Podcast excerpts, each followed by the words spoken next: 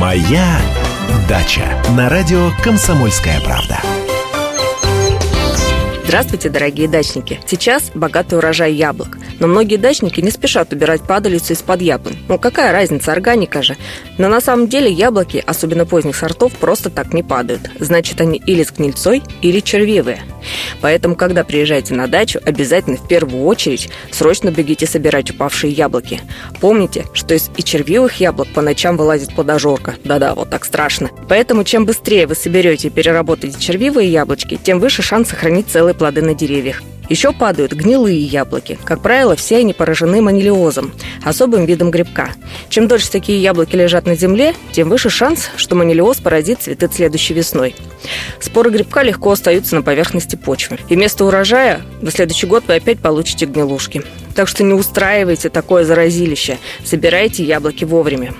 Кстати, в компост такие яблоки закладывать тоже нельзя, иначе зараза распространится и там. Известный садовод Андрей Туманов советует такие пораженные монолиозом яблочки хоронить. Да-да, именно так. Гнилые яблоки можно закапывать даже недалеко от яблонь. В яму на глубину примерно 30 сантиметров. Закладывайте гнильцу и зарывайте ее так, чтобы оставалось как минимум 20 сантиметров до поверхности почвы.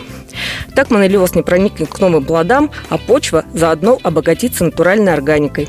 Кстати, самые лучшие сорта для хранения – это зимние или, конечно, поздние осенние. Попробуйте сохранить сразу несколько сортов, поскольку у каждого разная степень легкости. Но не увлекайтесь чрезмерно поздними сортами. На сегодня у меня все. С вами была Анна Кукарцева. Берегите себя и удачи на даче.